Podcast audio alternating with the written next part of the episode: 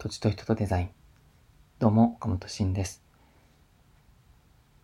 えー、今日は一人トークということなんですが、はじめにですね、ちょっとこのポッドキャストをやり始めてから、ちょっと嬉しかったことが、最近嬉しかったことが2つあったので、それをちょっとお話しさせてもらいたいと思います。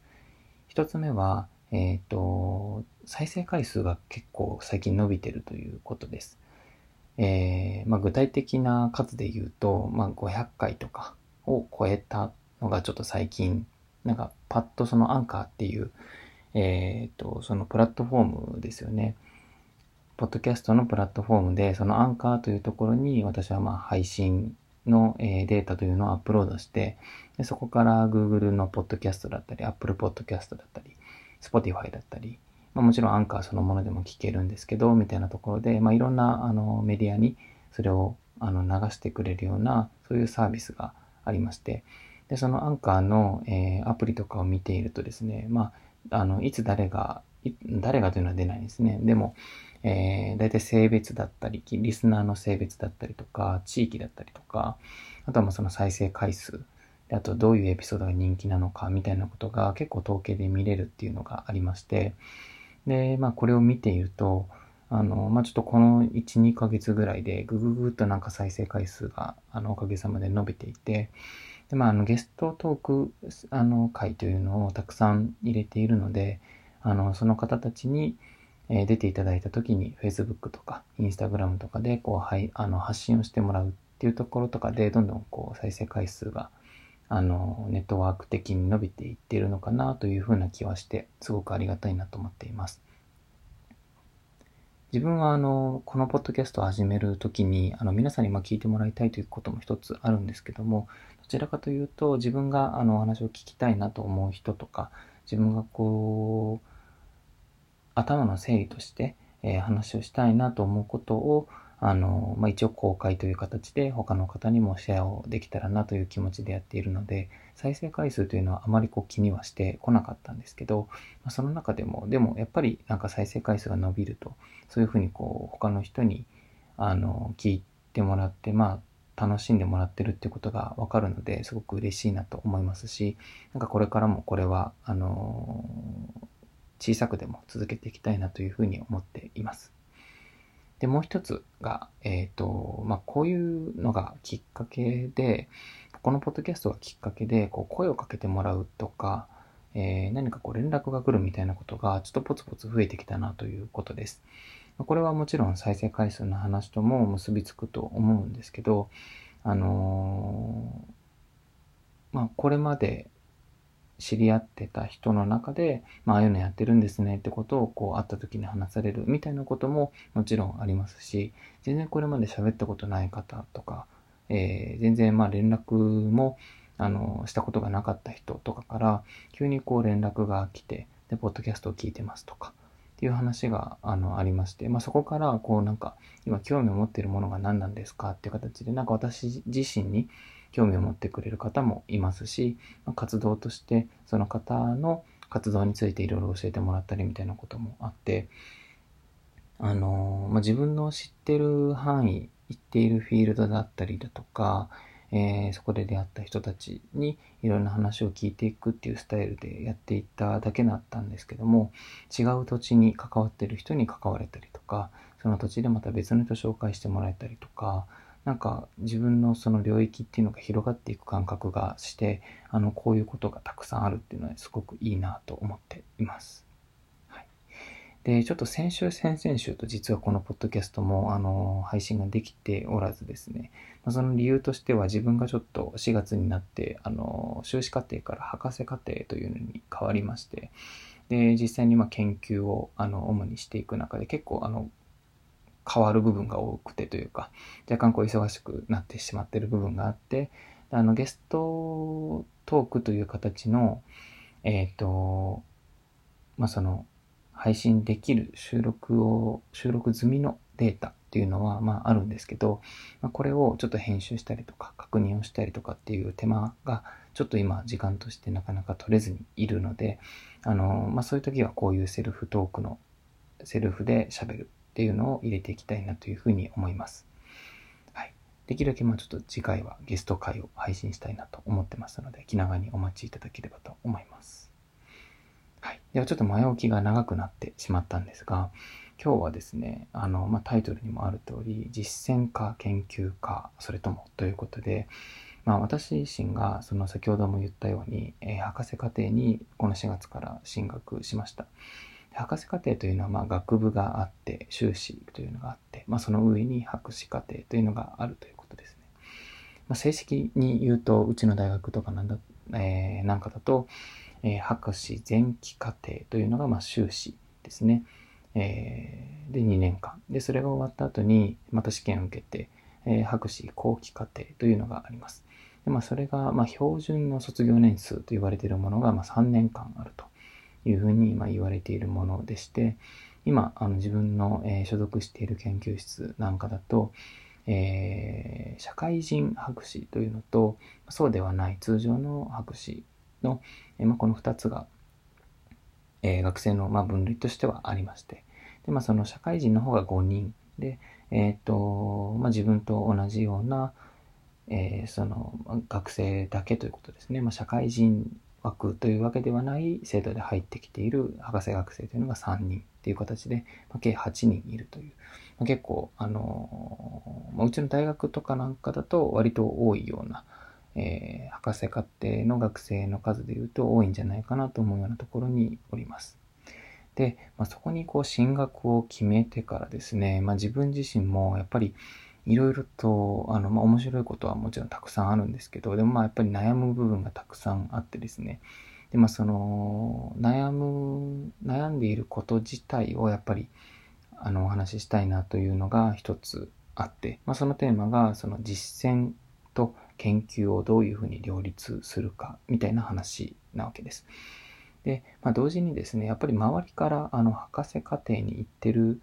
人が、まあ、その人の周りにいない方とかから、あの、博士課程ってどういうことしてるんですかとか、どんな生活を送ってるんですかとか、収入源どうなってるんですかとか、なんかそういう話をたくさん聞くので、まあ、あの、自分自身のケースという形だと、あの、お話が少しできるかなというところで、ちょっとだけ今日はお話をしたいなと思います。はい。で、まずですね、まあ、自分自身が、えー、博士課程に、博士後期課程に入りました。でその時に、まあ、教授から言われていることが一つあります。で、これはまだ自分も、あの、すごく苦しんでいる、あの、ありがたい言葉なんですが、えー、博士課程は、こう何かの分野とか、特定のこう物事に対して、日本一だと言えるようなものを習得しないといけないと。その日本一を取るということはどういうことかというと、えー、まあ、日本の中で、まあ、もちろん世界の中でもあるんですが、自分自身のそのポジションを取っていかないといけないというようなことを言われています。で、まあ、これはどういうことかと、あの、言いますと、あの、やっぱり何かにと、えー、何かの分野に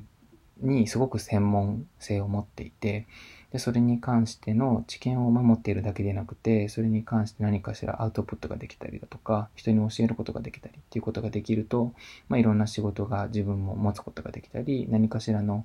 え、領域に貢献することができる。で、その中の、まあ、トップランナーとして走れるっていうのが、まあ、専門家としてはやっぱり重要なわけなんです。で、まあ、ただ、それはどういうことかというと、えー、自分の、えー、興味のある分野自自体はもちろんそうですし、その周りのいろんなことに対して、あの、すごく体系的に、あの、どういうことが起きてるかっていうのを過去から今から、まあ、そして未来にどういうことが起きるかってことまでしっかり把握をしなければならないと。で、その中で、あの、まあ、ナレッジギャップと呼ばれるような、そのギャップですよね。えっ、ー、と、今はまだ全然こう研究がされていない部分野とか、えー、研究者がまだあんまり多くない分野とかを、まあ、選ぶと。で、その中で、えー、自分自身ができる、えー、能力とか、自分が特に興味を持っているものというところの、え共通点というのを見出して、で、えそれについてすごく深く掘っていく。もしくは何かそれで、え実践をしてみるみたいなことから研究につなげる。で、その研究を出して論文を出すわけです。で、その文章とか、えー、体系化した、まあ、図なんかだったり、えー、それを実装したその成果ですよね。そういったものを、えー、人に見せて、で、専門家にそれを評価してもらい、えー、いいねと言われて、で、そしてあと、この査読付き論文と言われるんですが、まあ、人にこう評価を、専門家、有識者に見てもらった論文というものを世に出すことができると。で、それをこう何回も何回もしていかないと、博士後期課程というのは卒業ができないので、えー、何かしらにすごく詳しいことは大前提なんですが、特にその詳しい分野というのがあまり他の人が詳しくない分野で、でも人に求められる分野みたいなものがすごく重要になってくるという話なんです。で、博士課程ってやっぱりそうやって聞くとすっごく大変なんだろうなと思われると思います。で自分自身すごく今大変だなと思ってます。ただ、えっ、と、まあ、その上で、あの、とは言っても学生なので、あの、一緒に学部生の人とか、修士の学生さんとかと一緒に喋ったりしながら、一緒にこう、逆に教えてもらうこともたくさんありますし、っていう中で、えー、まあ、大学に普段行ってるわけなんですが、今どうやってこう、生計を立てたりとか、どういう肩書きで活動しているのかっていう部分について、ちょっと話したいと思います。えー、まず一つが博士課程の学生ということですね。でまあ、私の場合は学部からずっと同じ大学にいるので、そこでこう研究をするっていう形で、でまあ、ありがたいことにあの研究費とか、まあ、その未来の研究者を育てるような、え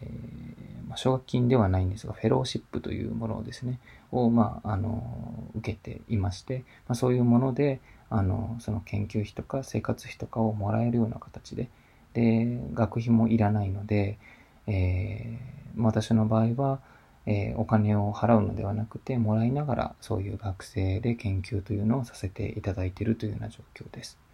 で、他にも肩書きとしては、えー、例えば大学である、えー、プロジェクトですね、デザイン系のプロジェクトとか、えー、あとはまあ、研究者、まあ、先生、教授とかの、まあ、補助をしたりだとか、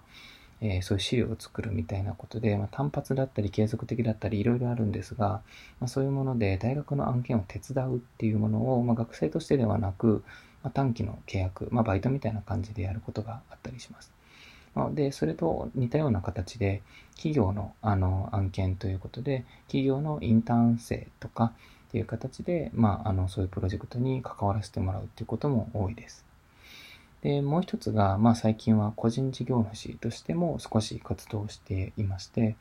例えば、えー、昨年その研究でお世話になっていた地域とは、まあ、今は研究として関わっているわけではないので、ただそこでできた人脈だったり、そこであのこういうことをしたらいいんじゃないかっていうようなことが知見として溜まっているので、じゃあまあ自分自身のできる範囲で、あの、その地域の方々と一緒にコラボをしてプロジェクトをやりましょうという形でま、それはこう個人事業主という形で、まデザイナーなのか、コンサルタントなのか、えー、ファシリテーターなのか、いろいろあの枠組みとしては捉えられ方はいっぱいあるんですが、一応個人事業主という形で案件を受けているというようなものもあります。でまあ、こういう、あのもので、まあ、収入をもらえているものもいくつかあるので、それでなんとか、えー、この3年間の生活というのは、えー、持ちこたえているというような状況なので、まあ、その3年間の中で、あの何かに関して日本一のポジションをこう見つけられるというのがあの自分のまあ目標としてこの3年間頑張りたいなと思っているわけです。